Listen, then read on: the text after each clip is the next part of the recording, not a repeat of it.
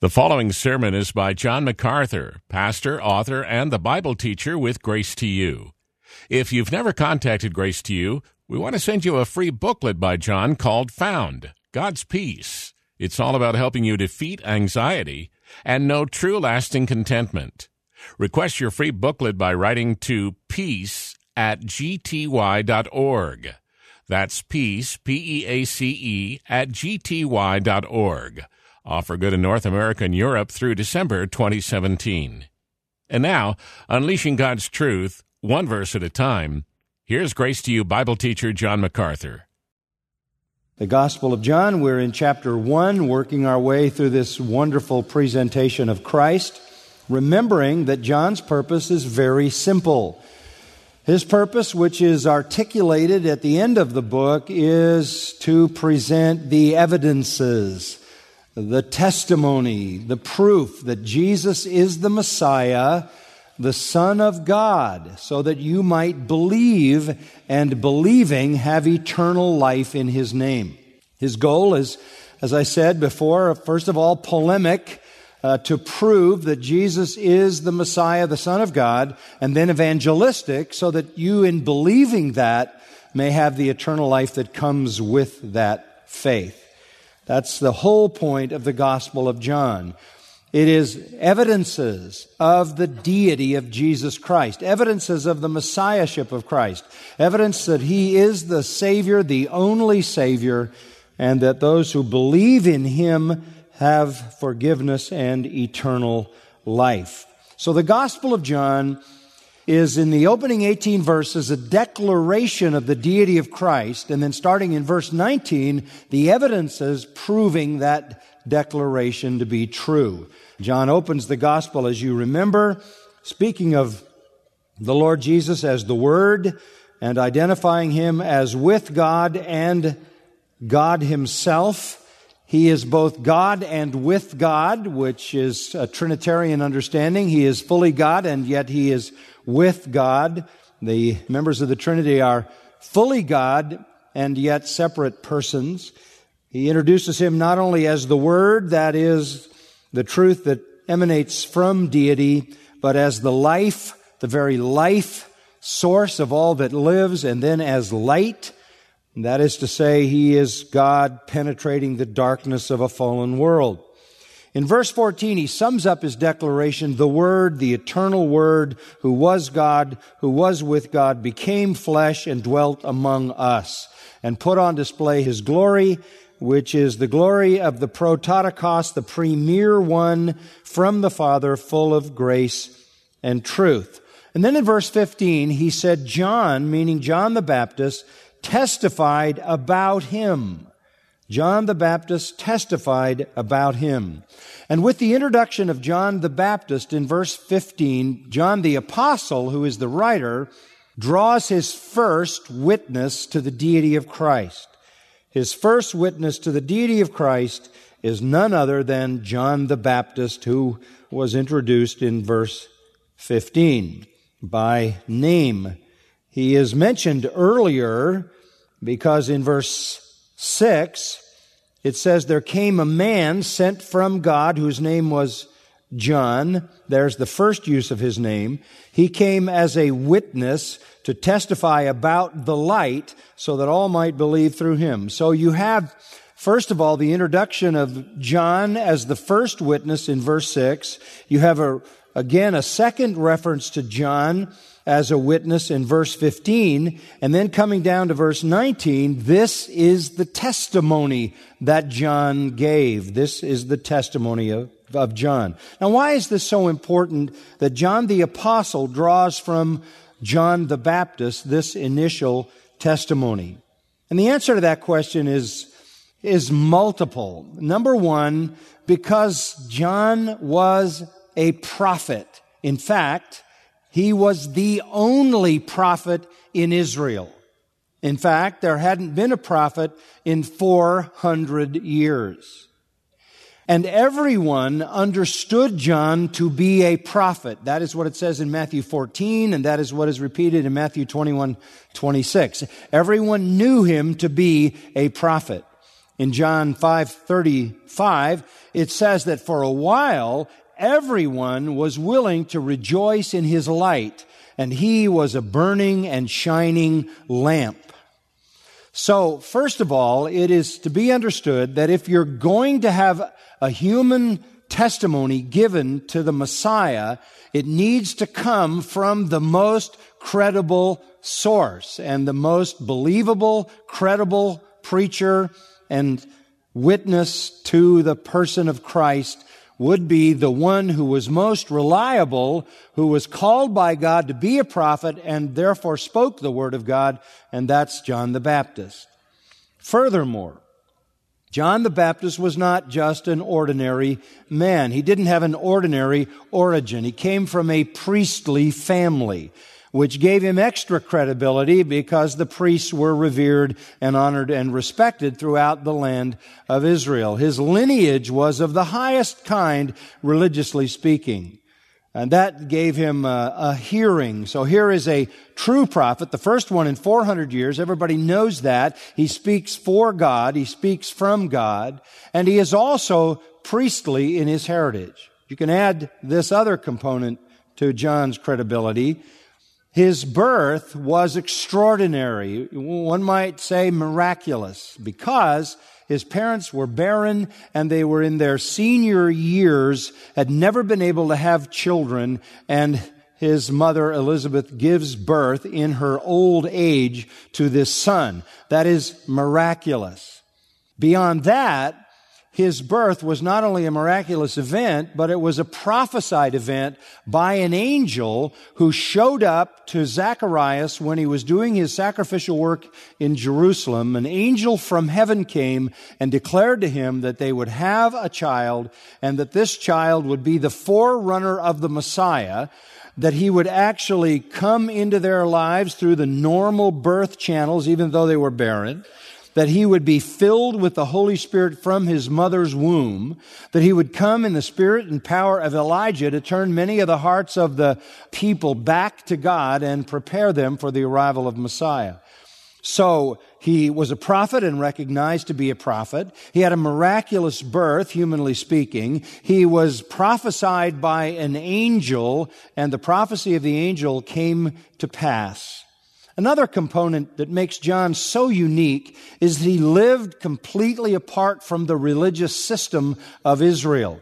He, from the time that he disappears in chapter 1 of Luke, uh, he goes into the wilderness, and for 30 years, or the greater portion of that 30 years, he lives like a hermit out in the middle of the desert and eats whatever he can find with his hand and wears whatever he can put on his back, camel's hair, uh, he is a nomad who is completely alien to the religious system.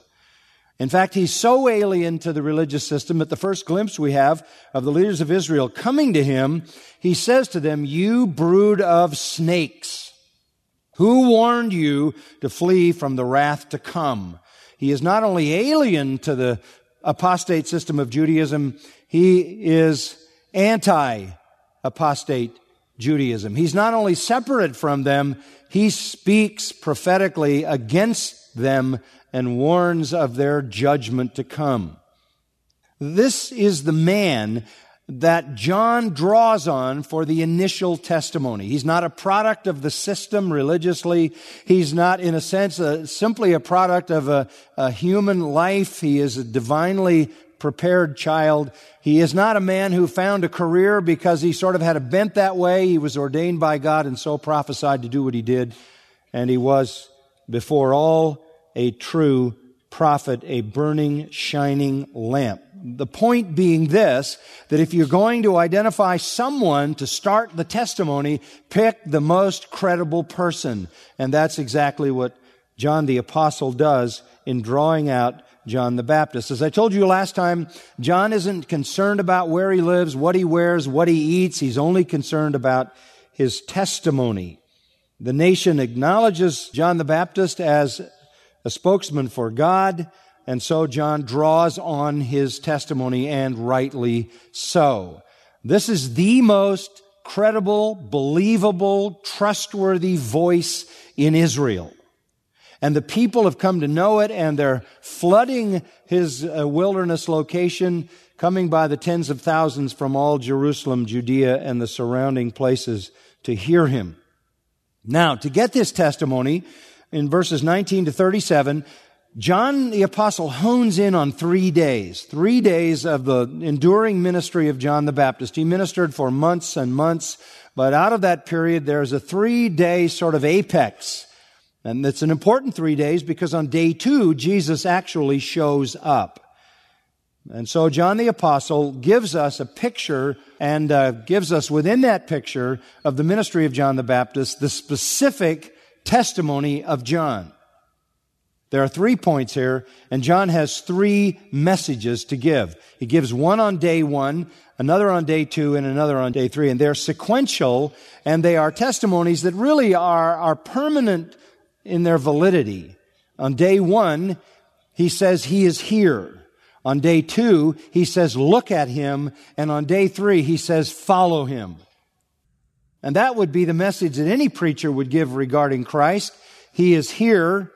Look at him, see the revelation of who he is, and follow him. And that's the nature of John's ministry. So that gives you the overview. Three days, three messages. And interestingly enough, the three messages are given to three groups. On day one, it is a hostile delegation from the Sanhedrin, the Jewish leading religious council. On day two, it is the mass of people that are there. And on day three, it is some of John's own disciples. So three days, three messages to three different groups. Now let's look at day one, and we, we've already started into this last time. We'll pick it up. Day one, given to the Jewish delegation that had come from Jerusalem to confront John and ask him the questions that the religious leaders wanted answered. Verse 19, this is the testimony of John when the Jews sent to him priests and Levites from Jerusalem.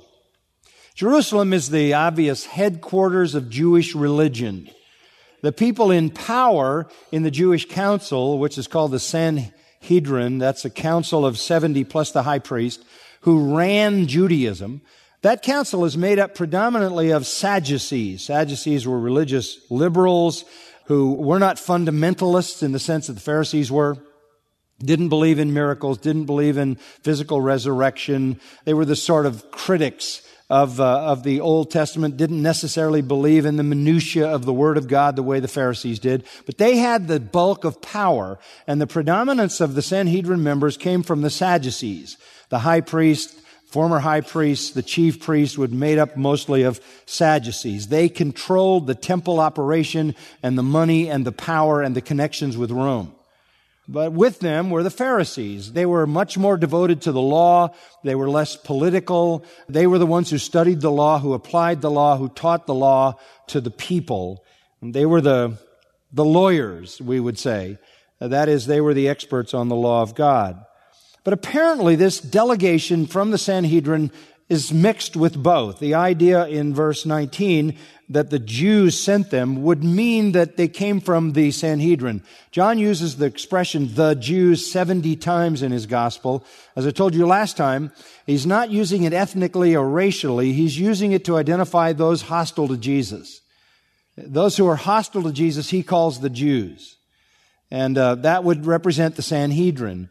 But it also encompasses, verse 24 says, the Pharisees. They had been sent from the Pharisees. The best we can say is this is probably a coalition coming from the Sanhedrin, and the Pharisees become the leading questioners in this group. As I said, the Sadducees predominated in the Sanhedrin, but it also included Pharisees. So here comes this delegation, uh, and they select priests. The Sanhedrin selects priests and Levites from Jerusalem and uh, they are accompanied by Pharisees. They come to pose questions to John the Baptist. The questions sound like questions that reflect the Pharisaic understanding because they're connected to the interpretation of the Old Testament, which was their primary realm of operation. So they come to John and they ask him a series of questions about who he is. Verse 19, who are you? What is implied in that question is, are you the Messiah? How do you know that's implied? Because of his answer in verse 20. He confessed and didn't deny, but confessed, I'm not the Christ. So we understood that what they were asking is, are you the Messiah? And he says, no, I am not the Messiah. And the Greek language is very strong, a very, very strong denial. Uh, later in chapter 3, we have another incident with John the Baptist when he says exactly the same thing, chapter 3, I am not the Messiah. I am not the Christ. So they then say to him, well, what then? Verse 21, are you Elijah? Why do they ask that?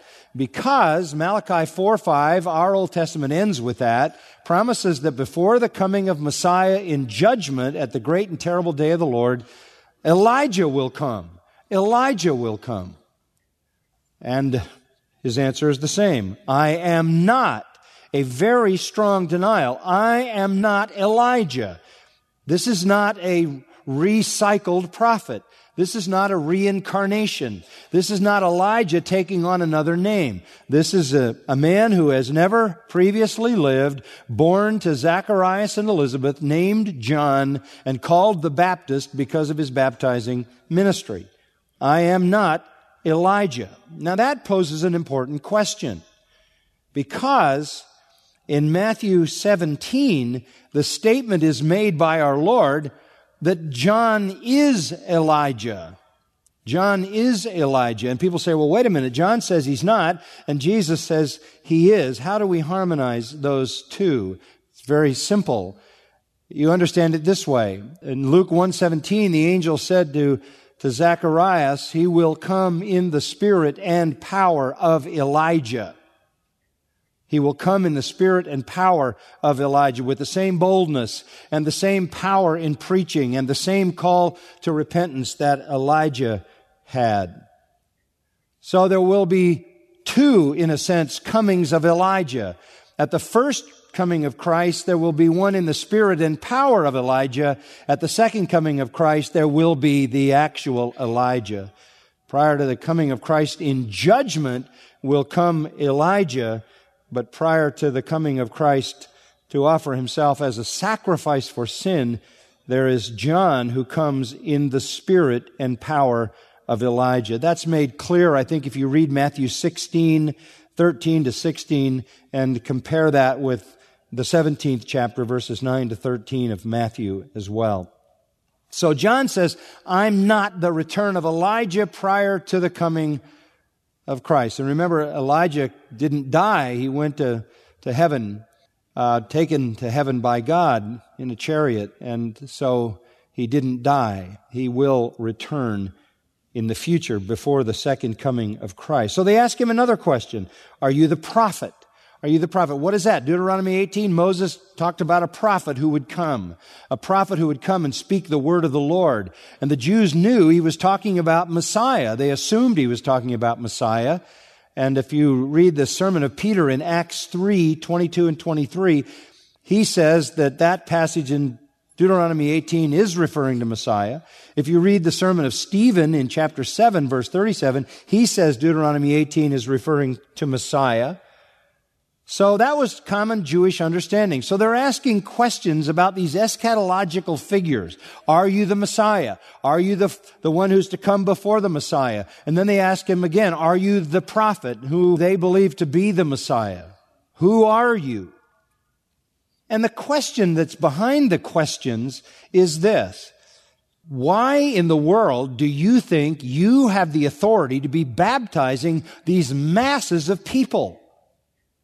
Again, their issues were always about power and authority. They, they were completely hostile to Jesus because he assumed authority in what he said and what he did. He hadn't come through any rabbinical system, any rabbinical institution, any rabbinical training, none of the normal channels. He didn't have any authorization from anybody in religious power, and Jesus acted on his own authority again and again and again. And he said, look, I have all authority given to me, as you know. In heaven and in earth. He took authority over the Sabbath. He took authority over death. He took authority over demons. He took authority over creation, nature, took authority over diseases. And this issue of authority especially irritated them when he took authority to interpret the Word of God and declare for God what God would say. It was always about authority because Jesus was a, a massive threat to their religious authority. Well, uh, John was the same. The people were going to John by the tens of thousands. Typically speaking, if we can go back and look at their history a little bit, they did have a baptism that they enacted for proselytes, meaning Gentiles who wanted to become Jews and become a part of their religion.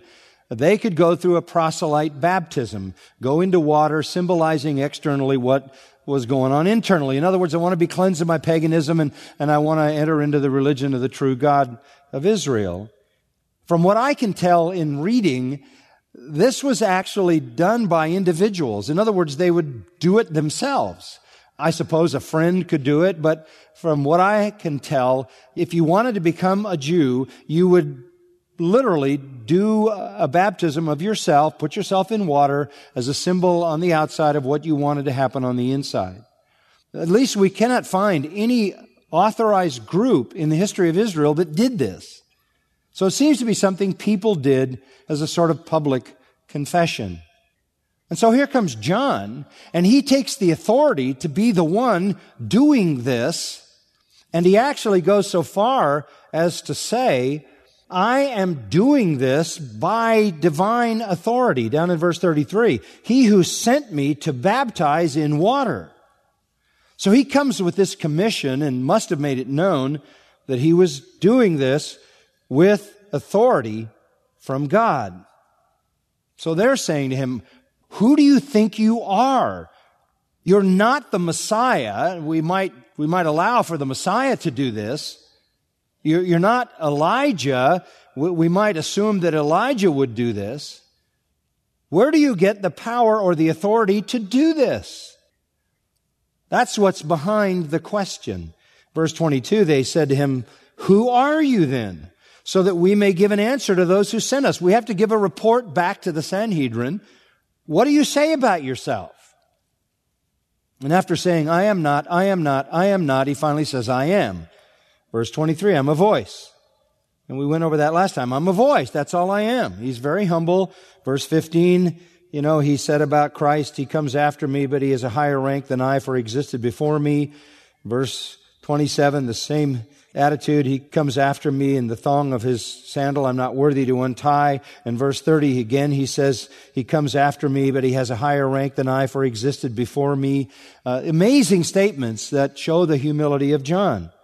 He's humble. He's selfless. He wants no titles, no honors no money, no comforts, no followers, no disciples. He wants to point to Christ, and that's exactly what he does. He just continues to point to Christ. So he says, I am a voice of one crying in the wilderness. And he draws it right out of Isaiah 40 verse 3. That's a quote from Isaiah 40 verse 3. I am the fulfillment of that prophecy.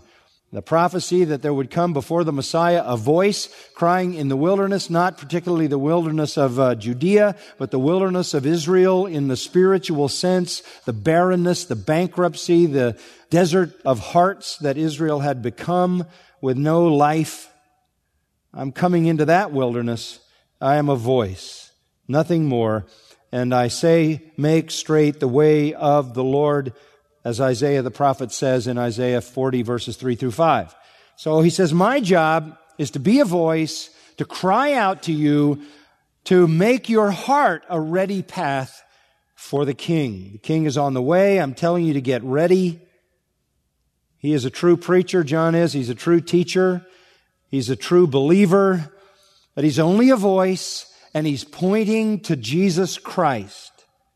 And he's telling the people, make your path straight. Get the obstacles, the bends, the dips, the high places. And I went into that a little bit from Isaiah 40 last time. The low places, the base places in your life need to be lifted up. The high places, the proud places need to be brought down. The crooked part of your life, the perverted places need to be straightened out. The cluttered places need to be cleaned off to get ready for the one who is coming. I'm only the voice. I'm only the voice. But what an unspeakable honor for John. How amazing it must have been to realize that every day, that you are those beautiful feet mentioned by Isaiah and also by Paul in Romans 10. How beautiful are the feet of those who preach the gospel. How amazing to know that you're the herald of heaven's king, of heaven's lamb, of the Messiah. And he knows that and he understands that. And he deflects the question when they ask him, who do you say you are? Who are, how do we explain you? He says, I'm a voice. That's all. I'm a voice. I'm a voice. So verse 25, they get to what motivated the whole thing. They asked him and said to him, why then are you baptizing? Why are you doing this? You're not the Christ. You're not Elijah. You're not the prophet of Deuteronomy 18. Where, where do you come off doing this? Where did you get this right? Where did you get this authority? They would have expected the Messiah to do it. Perhaps they would have expected Elijah to do it. But what about John? How, how can he put himself in this position? And John's response essentially is to say, You're making too much out of this. You're making too much out of this. Verse 26 John answered them, saying, I baptize in water, but among you stands one whom you do not know. It is he who comes after me, the thong of whose sandal I am not worthy to untie. In other words, why are you focused on me? Why are you so caught up with me? I baptize in water. He just deflects this thing completely away. I baptize in water. What's the big deal? This is water. This is just a, putting people in water, just a, an external symbol. He did have authority, verse 33. He who sent me to baptize said to me, and that would be God, he upon whom you see the Spirit descending and remaining upon him. This is the one who baptizes in the Holy Spirit namely the Son, and that's the recollection of his being at the baptism of our Lord. He did have divine authority. He did what he did because God told him to do it. But he doesn't tell them that at that moment. He says, look, you're making too much of this. I'm just doing water baptism here. There's one that you need to look at who is already among you and he will baptize with the Holy Spirit. You need to be far more concerned about the one who deals with hearts than you are about me and what I do. Real baptism, real purification, regeneration, the washing of regeneration is going to be the work of the Messiah. He will baptize with the Holy Spirit. That's at the end of verse 33. So John does what he always did, turns everybody's attention toward Christ. And there you have his first message in verse 26. Among you stands one whom you do not know. He is here. That's his first message. He's here. Why are you caught up with me? You see me, you know me, but one stands already here that you don't know. He's the one you need to know. He's the one you need to know. He's the one, he later says, who baptizes in the Holy Spirit. In other words, he's the one who deals with the heart. With the heart. The Messiah is present. He's here. He doesn't mean he's standing there uh, by the water that day. He means he's in the land. He has arrived. At the very moment he says this, Jesus is walking toward where John is and will arrive the next day. It was 40 plus days ago that John baptized Jesus. And then Jesus went, carried by the Holy Spirit, up into the wilderness for 40 days of temptation. The 40 days of temptation is ended. Jesus is on his way back, back to John. And what John is saying is not that he's here on the spot, but that he's here. He has been identified and he's present. That's the first great message that John gives. That's where all gospel preaching starts, doesn't it? He's here. He's come. He's come. He's come. In their eagerness to uh, expose all the false messiahs, elevate themselves, they didn't know the true Messiah. John says, I'm not even worthy to untie the thong of his sandals. That would be the lowest level of a slave who would take care of people's dirty feet. I'm not even worthy to do that. I'm nothing. I'm the lowest of the lowest, unprofitable servant. You don't need to be looking at me. You don't need to be concerned about me. I'm a voice. I'm a slave. You need to be looking at him.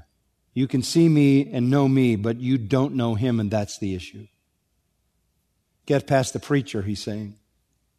Get past the preacher to the one of whom the preacher speaks.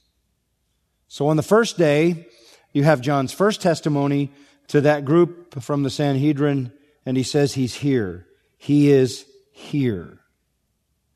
By the way, that message would have gone immediately back to Jerusalem and would have made the Jews in the Sanhedrin and uh, the wide influence of that information would have spread to all the elite leaders in Israel. The Messiah is here. And what that does is leave the Jews without any excuse, such as, oh, uh, we're surprised that Jesus has shown up and claimed to be the Messiah. They are on notice before Jesus begins his ministry officially that the Messiah has arrived. And from that very outset of that report going back, their hostility goes all the way to the cross where they finally execute him. The message is the same. He's here. He's come. Let's look at day two. Day two picks up the story in verse 29. All of this, of course, verse 28 says was happening in, in a place called Bethany beyond the Jordan, not the Bethany on the east side of Jerusalem there, but another Bethany. We don't know where exactly it was out um, beyond the Jordan River into the wilderness. It all happened there. But verse 29 then takes us to day two, the next day. He saw Jesus coming to him and said, Behold the Lamb of God who takes away the sin of the world. This is day two.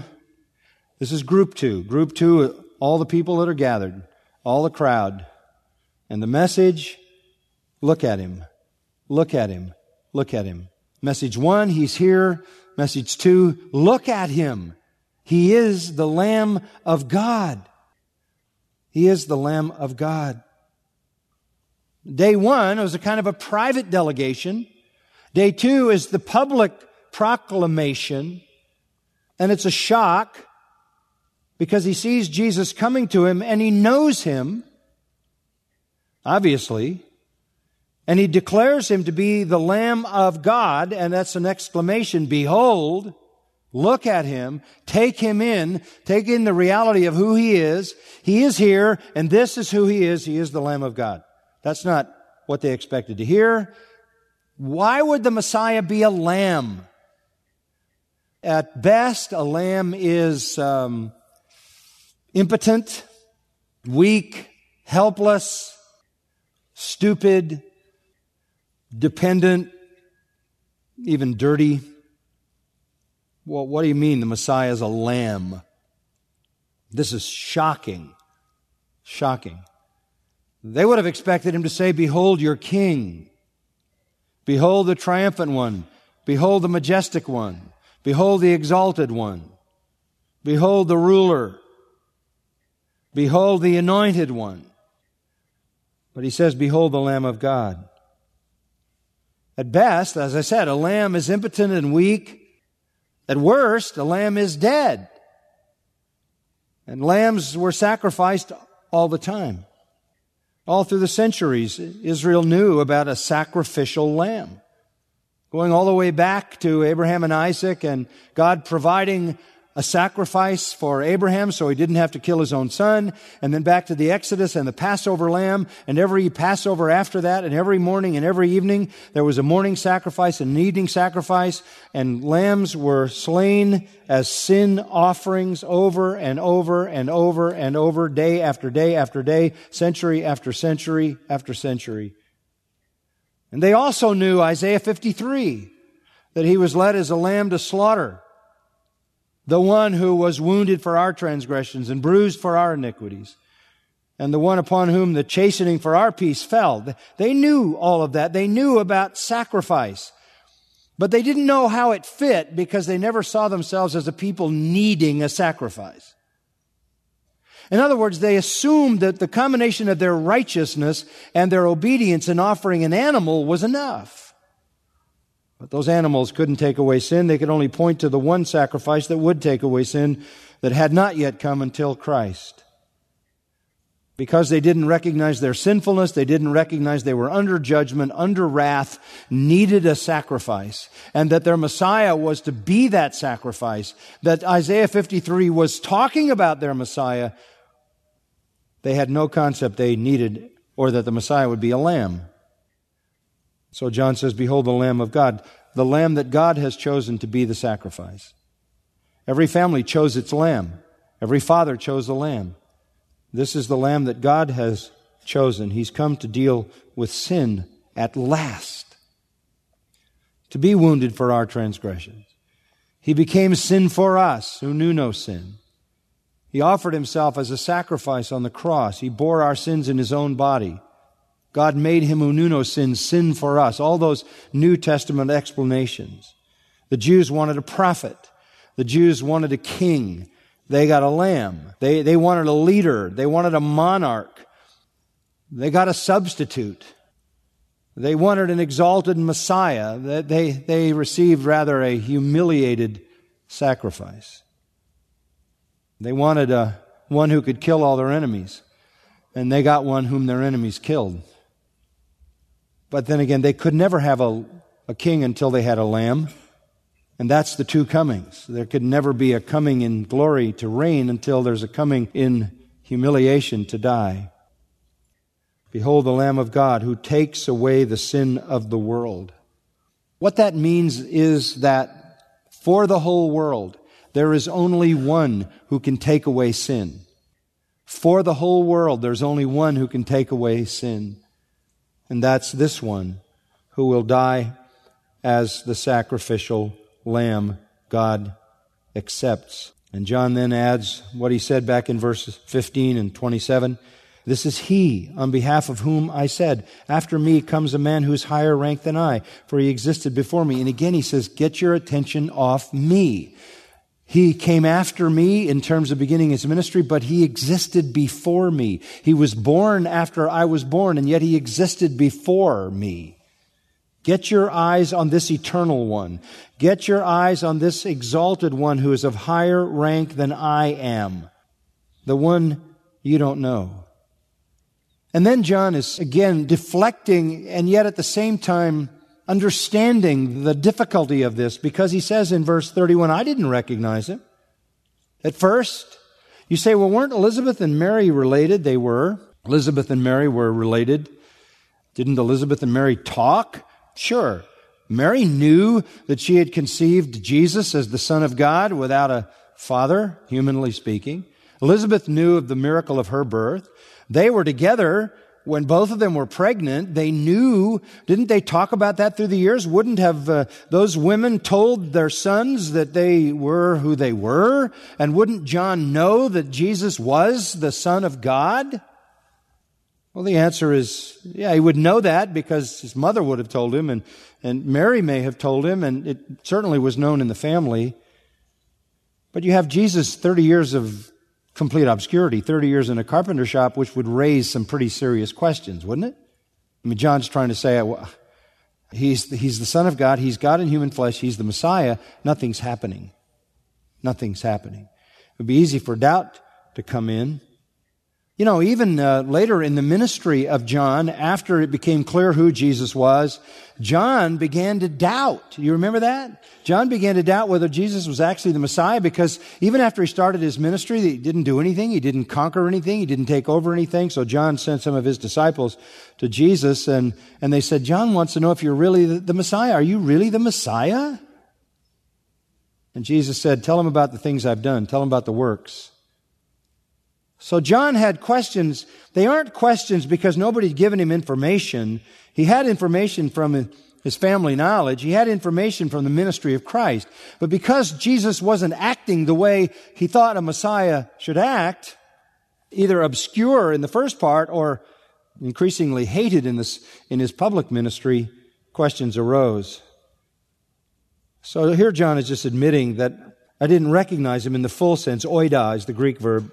I didn't recognize him in the full deep sense, but so that he might be manifested to Israel, I came baptizing in water.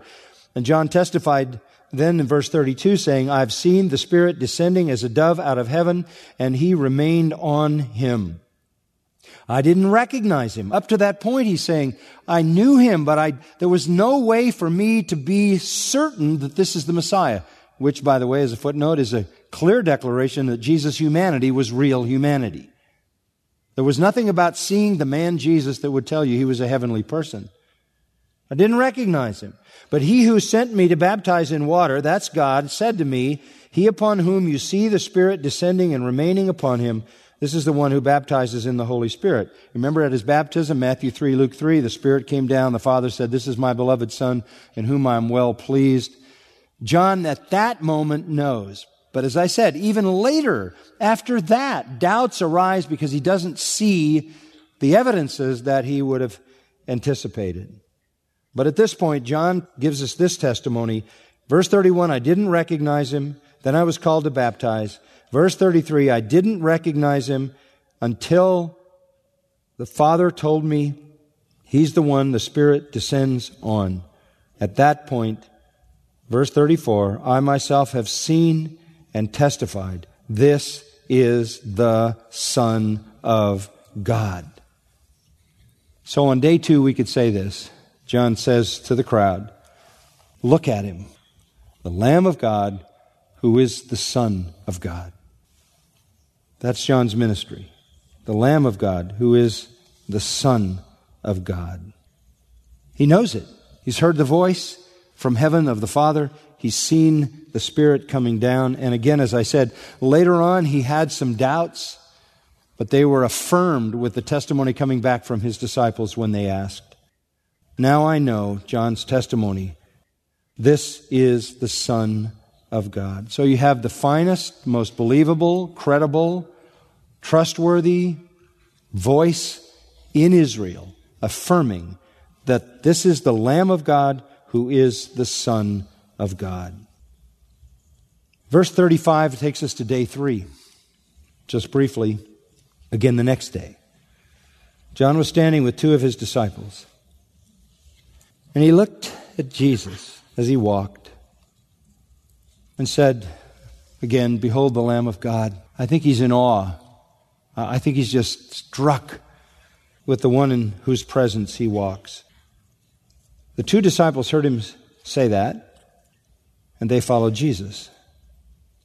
All right, this is day three. Group three. Who are they? Two disciples of John. John was a teacher, and John had followers. So here are a couple of them. Well, by the way, we know who these two are. According to verse 40, one of them is Andrew, one of the two who heard John and followed Jesus was Andrew. Well, who's the other one? Well, the writer of the Gospel of John is always reluctant to name one of them. Who is it?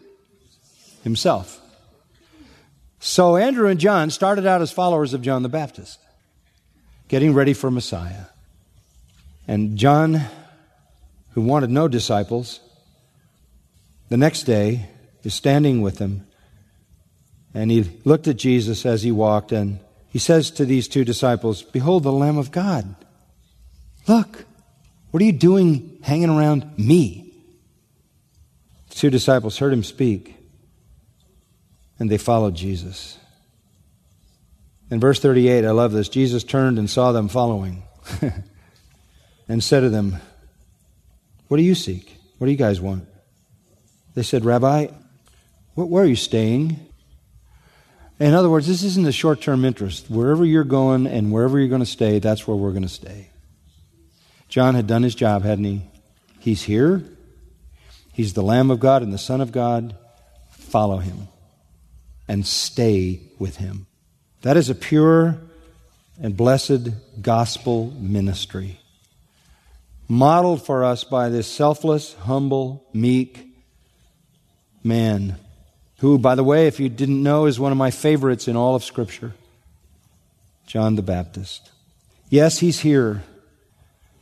Look at him. He's the Lamb of God and the Son of God. Follow him permanently. That's the essence, by the way, of saving faith. You understand that he came, you understand who he is, and you commit your life to follow. That's what it means to be a Christian. Bow with me in prayer.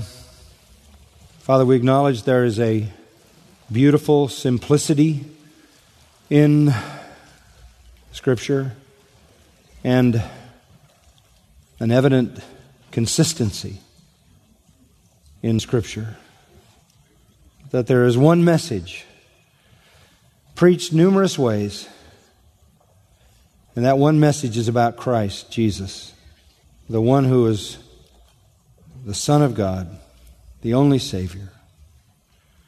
And it is to know that He came, to believe the truth about Him, and to follow Him. Father, we thank you for the testimony of John. We thank you that that testimony continues to go on from John, even as it did this morning, through an understanding of this chapter, and that it's extended through the rest of the New Testament and through all of history through faithful preachers who proclaim the coming of Christ to be the Lamb and who call people to put their trust and faith in Him and follow Him permanently. I pray that the Holy Spirit today, O oh God, would touch the hearts of some who are here who may be in danger, as those in Hebrews 6 were in danger of knowing the truth, understanding the truth, even believing the truth to a degree, but never committing themselves to Christ. Be in danger of falling away, never to be renewed to repentance. I pray, Lord, that your Holy Spirit will, will draw them away to Christ. We have no desire as preachers that people be our disciples or be attached to us, but that they follow Christ. We speak of Him, His coming, His life, His identity. And as John, we call sinners to follow Him and to go where He goes and stay where He stays. I pray, Lord, that you would grant that marvelous gift of salvation to some even today, even here. And now, Lord, work in our hearts, all of us, to bring about, first of all, a new understanding of the glory of Christ and the sweet truth of the gospel. And make us ever thankful for the knowledge that has saved us, granted by your Spirit and by your will and your power. Pray for those that don't know Christ. May this be the day of their salvation. I pray that you'll encourage us with the truth, fill our hearts with joy, and make us faithful witnesses that others may know our Christ. We pray in his name. Amen. You've been listening to John MacArthur, Bible teacher with Grace to You. For free access to all of John's lessons and a listing of study Bibles and books available for sale, visit Grace to You's website, gty.org. And for details about the Masters University, where John serves as president, go to masters.edu. John MacArthur and Grace to You reserve all copyright protection under applicable law. Our copyright policy is available at gty.org and includes instructions for and limitations on duplicating this digital file.